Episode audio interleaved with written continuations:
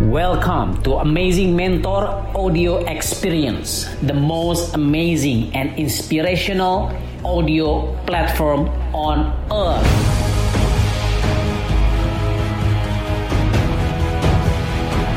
Happy listening.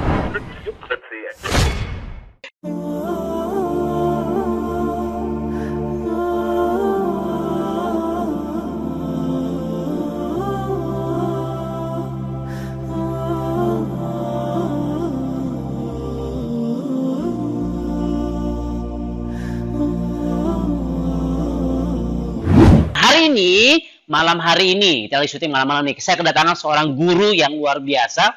Guru kita semua, guru anak saya juga, beliau adalah coach ya, bukan hanya sekedar ustadz, tapi coach Ustadz Edi. Tepuk tangan dong buat coach Ustadz Edi ya, oke. Dan salam dong, salam. Assalamualaikum warahmatullahi wabarakatuh. Waalaikumsalam. Dia mungkin bingung yang lihat youtuber kayak saya begitu ya. Oke, jadi kesempatan kali ini kita akan ngobrol sedikit tentang tips and tricks menghafal Quran. Pasti banyak viewer saya, banyak penonton channel Amazing Mentor eh, pengen juga mereka ngafal Quran, Ustaz. Tapi kan apa ya pengalaman saya juga gini, Ustaz. Uh, ngafal Quran 30 juz. Ini juz 30 aja kayaknya susah gitu. Nah, gimana Ustaz untuk untuk menghilangkan pemikiran kalau ngafal Quran itu susah gitu? Oke, baik. Sebenarnya gampang. Hmm. Yang pertama tipnya pastilah ikhlas ya.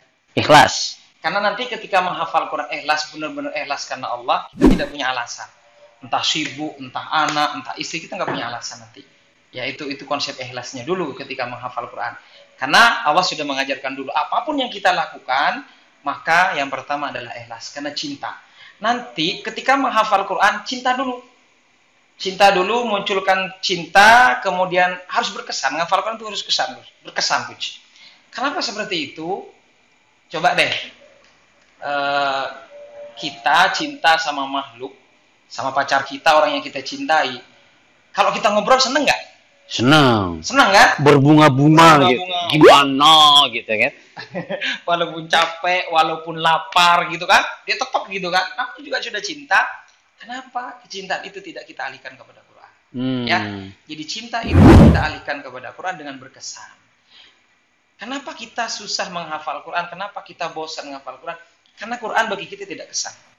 Pak, saya tanya dulu deh sama Coach Andika. Yes. 10 hari lalu pakai baju apa? 10 hari yang lalu lupa saya. Nah, lupa. Mm-mm. Nggak di Murojaah. Iya, gak aja. Eh. Sekarang nikah sudah berapa tahun yang lalu? Dengan nyonya? Ah, 2004 berarti sudah berapa tahun tuh? Ya, berapa tahun? Ya 15 tahun ya almost ya tahun ini ya. 15 Hmm. tahun ya. Saya mau tanya lagi 15 tahun. 15 tahun yang lalu masih ingat nggak pakai baju apa waktu resepsi? Resepsi bajunya putih ya. Pokoknya putih-putih gitulah. Putih. Waktu Hmm. akad masih ingat pakai baju apa? Waktu akad baju adat Palembang. Udah Palembang. Nikah nggak terpaksa kan? Enggak sih, Oh. saya memaksakan diri saya segera nikah gitu. Iya. Kenapa Coach Andika 10 hari yang lalu lupa, tapi 15 tahun yang lalu masih ingat? Kenapa? Hmm, karena 15 tahun yang lalu adalah pengalaman malam pertama saya. Nah, Lo jujur ya kan? Masa? nikmat ya berarti. Ya, Masya Allah. Kayak dunia milik berdua gitu ya. Nyesel saya nikah. Kenapa nggak dari dulu? Apa lagi? Eh, apanya nih? Kenapa kok masih ingat 15 tahun yang lalu? Karena ya tadi berkesan ya, ada chemistry, ada derdek, ada Ah, merindingnya, ada wow, Wow. experience-nya gitu. spesial, Spesial. membahagiakan. Nah, kalau berbicara NLP-nya bahwa ketika sesuatu yang berkesan, asik, menyenangkan, pertama kali dan sebagainya, pokok membahagiakan lah, Hmm. pasti masuk ke otak kanan. Hmm. Artinya berkesan, masuk ke alam bawah sadar yang menjadi long term memory. Oke. Kenapa yang berkesan itu tidak? Jadi kalau kita selama ini menghafal Quran cepat lupa, tidak asik, tidak nikmat, berarti alam bawah sadar kita mengatakan bahwa menghafal Quran itu gak asik. Hmm. Kita nggak butuh, kita nggak bahagia, kita nggak menikmati itu. Maka caranya, tipnya menghafal Quran supaya dia kuat, supaya nikmat. Gimana? Pertama, ya. Catat guys. Pertama. ngadep Oh, ngadep kiblat. Terus, Ngadep Ka'bah maksudnya ya. Ya, Hmm. ya. Biar energinya sinkron dengan energi alam semesta. Yang kedua adalah bagaimana kita orang hafal Quran, hal-hal yang membuat mengganggu pikiran hilangkan dulu, coach. Hmm. Lapar, haus, klik, kan itu mengganggu. Orang Handphone, gadget. handphone, termasuk gadget. Ya, kalau ada handphone matiin gitu. Hmm. Masukin lemari, lemarinya kunci. Hmm. Ya, keluar rumah kunci juga buang gitu. Hmm, Ngafal, biar nggak terganggu gitu ya. Kemudian yang ketiga, berdoa sebelum ngafal. Oke. Ya, biasanya kalau saya tipnya saya itu ngafal Quran, eh, Quran saya buka, saya berdoa, saya cium dulu, saya peluk, Hmm. berdoa ya Allah, mudahkanlah saya ngafal Quran. Karena ada orang cerdas, ada nggak orang cerdas pinter yang nggak hafal Quran? Banyak. Banyak. Ada nggak orang bodoh yang hafal Quran? Banyak. juga. Berarti hafal Quran bukan karena cerdas dan bodoh, tapi ada kemauan yang kuat. Dan selanjutnya yang ke berapa ya sudah? Keempat sekarang. Keempat, kemauan yang kuat, coach. Lihatlah Rasulullah. Karena sudah cinta terhadap Quran, untuk mendapatkan satu ayat saja dari Mekah ke Gua Hira. Itu jalan panas-panas naik gunung. Itu karena tekad yang kuat. Nah, masalahnya kita ini sok sibuk aja. Jokowi kalau sibuk sama kita. Selalu nggak ada waktu dan sebagainya. Itu sih sederhananya begitu. Tekad yang kuat. Karena nanti kalau Al-Quran kita ngafal Quran sudah asik nikmat, maka nanti penghafal Quran akan merasakan kenikmatan yang tidak pernah dirasakan oleh manusia biasa yang nggak hafal Quran. Maka nanti jadi penghafal Quran itu kalau sudah kena kliknya, chemistry-nya, tadi berbicara chemistry, nikmatnya luar biasa. Hmm. Makanya santri-santri kita itu kadang sampai malam, sampai jam satu masih ngafal. Jadi kangen ya, nggak nggak nggak buka. Quran gitu ya? Satu hari nggak nggak buka Quran, nggak ngafal Quran tuh kangen galau gitu kan. Hmm. Galau, kira-kira titiknya.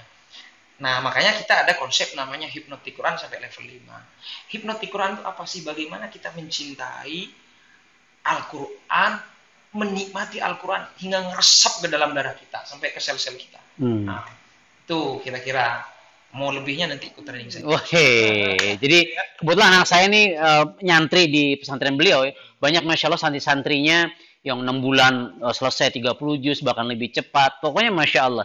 Jadi ternyata kuncinya ikhlas, and then tumbuhkan cinta, Cinta. ya kan? Terus tekad, Tekad. tekad yang kuat. Oh, tambahan. Oh yes. Quran jangan diganti. Quran jangan diganti. Iya. Kadang suka galau Quran ini pengalaman saya nih Zat. Besok lihat yang lebih bagus, ganti, ganti itu nggak boleh itu. Nggak boleh. Hmm. Karena nanti supaya menjadi kenangan, supaya kesan. Mata itu kan memotret, ya. Oh oke. Karena mata nanti letak Quran itu berpengaruh, gitu kan. Kemudian yang berwarna itu lebih bagus. Ah, Kemudian sebelum menghafal juga baca artinya hayati dulu. baca. Pahami maknanya. Itu supaya menumbuhkan kesan. Kalau sudah berkesan, asik, nikmat, nah pasti insya Allah dimudahkan dalam menghafal Quran. Gitu ya. Masya Allah. Terakhir saat, ini udah hafal nih ceritanya. Nah, sekarang yang tantangan berikutnya adalah memelihara hafalan tersebut. Tipsnya gimana, Ustaz? Tipsnya atur waktu. Kalau menghafal, yang waktu paling bagus ngafal itu kalau menurut Al-Quran satu jam sebelum subuh, satu jam sesudah subuh, atau waktu sore habis maghrib. Nah, biasanya so- siang itu kan biasanya kan orang tuh kalau habis makan siang-siang ngapain biasanya? Ngantuk, Ngantuk. lelah, nggak fokus itu biasanya gunakan untuk meroja. Nah, tidak ada alasan untuk tidak meroja. Salah satunya satu, per, eh, maksimalkan auditorinya. Misalnya sedang hafal an-naba. Sudah satu minggu tuh nggak boleh ganti-ganti. Siang, malam, setel aja an-naba. Hmm. Mobil, surat an-naba, di motor, headset, an-naba, di rumah an-naba. Pasti kuat hafalannya tuh nanti. Tuh. Terus juga nulis. Ya, apa yang kita sudah hafal, tulis. Dan setorkan kepada guru. Allah. Ya, catat guys yang pengen ngafal Quran. Terakhir banget, Ustaz. Kenapa sih saya, Antum, dan semua viewers channel Amazing Mentor dan channel Motivator Quran ya, subscribe juga channel Motivator Quran. Kenapa sih kita harus ngafal Quran? Dan penting gini, itu sebenarnya fardu kifayah, ya udah sebagian orang aja yang ngafal Quran, apa sebenarnya fardu ain gitu. Kita semua tuh harus jadi penghafal Quran. Motivasi apa sih yang membuat saya, kita semua tuh harus jadi penghafal Quran? Oh, banyak motivasinya. Kalau saya sampaikan bagaimana istimewanya penghafal Quran, Coach, tiga hari nggak selesai berbicara. Masya Allah. Pertama, saking istimewanya penghafal Quran sampai dianggap seandainya Allah punya keluarga di muka bumi, maka penghafal Quran itulah keluarganya Allah di muka bumi. Ahlullah ya, Ya. dianggap keluarga ya. Menunjukkan kedekatan Hmm. kepada Allah. Sa- Rasulullah pun mengatakan bahwa saking istimewanya lagi nih, sampai ikan-ikan di laut bersolawat kepada Masya penghafal Quran. Masya Allah. Kemudian derajat terakhir atau derajat tertinggi manusia itu adalah sesuai hafalan yang terakhir. Di samping itu kan zamannya Rasulullah orang yang hafal Quran selalu diutamakan oleh Rasulullah. Selalu diutamakan. Apalagi uh, bisa memberikan syafaat, Syafaat. untuk keluarganya, istrinya, suaminya, anak-anaknya di situ. Bahkan juga orang-orang yang dicintai. Apalagi Mahkota, mahkota. kemuliaan. Maka nanti orang tua yang punya anak yang hafal Quran itu ketika dimuliakan oleh Allah menangis. Ya Allah nggak mungkin amalan sesi di, di dunia ini sampai begitu engkau memuliakan kami ya Allah. Nangis sujud kepada Allah karena dimuliakan dan disaksikan seluruh penduduk surga. Jawaban Allah karena kau punya anak yang hafal Quran. Karena kau mengarahkan anak untuk mencintai Quran. Banyak lagi gue banyak. Banyak banget. Masya Ya, Allah. keberkahan Quran itu luar biasa. Sangat istimewa. Luar gini, biasa. Malaikat Jibril menjadi istimewa, tahu nggak kenapa? Karena membawa wahyu Al-Quran. Nah, menyampaikan kepada Rasulullah. Dia jadi kepala geng, Iya. apa kepala malaikat gitu ya. Jadi, kepala Jadi kepala panglimanya Iya, gitu. Panglima. Karena istimewanya malaikat Jibril karena menyampaikan wahyu kepada Rasulullah sebagai perantara. Rasulullah jadi istimewa gara-gara Rasulullah juga menerima Al-Quran. Nah, ini kan mau bulan Ramadan. Bulan Ramadan istimewa karena di dalamnya ada Al-Quran. Bahkan malam Lailatul Qadar menjadi istimewa karena malam itu Al-Quran turun. Apa pun yang bersentuhan dengan Quran berkah. Di mana pun di muka bumi ini, di sudut mana pun ada penghafal Quran, di situ berkah turun. Masya Allah. Kuncinya apa pun yang bersentuhan dengan Al-Quran, Berkah. berkah dan menjadi luar biasa. Apalagi kalau Quran ada di hati kita. Masya Bagaimana Allah. supaya Al-Quran ada di hati kita, Gimana? caranya? Masukin.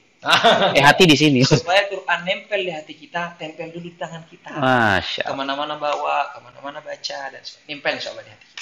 Oke, luar biasa. Tepuk tangan dulu buat tamu kita ya, Masya Allah. Coach Ustadz Edi Susanto ya. Saya banyak belajar banget dan tentunya teman-teman juga penasaran, pengen belajar eh, ngafal Quran. Ya, kalau mau lihat-lihat datangnya langsung ke pesantren Excellencia Motivator Quran ya. Santri-santriwatinya Masya Allah datang ramah-ramah kita dijamu. Wah, pokoknya saya belum pernah lah ya ke pesantren yang begini luar biasanya. Pesantren terindah ya.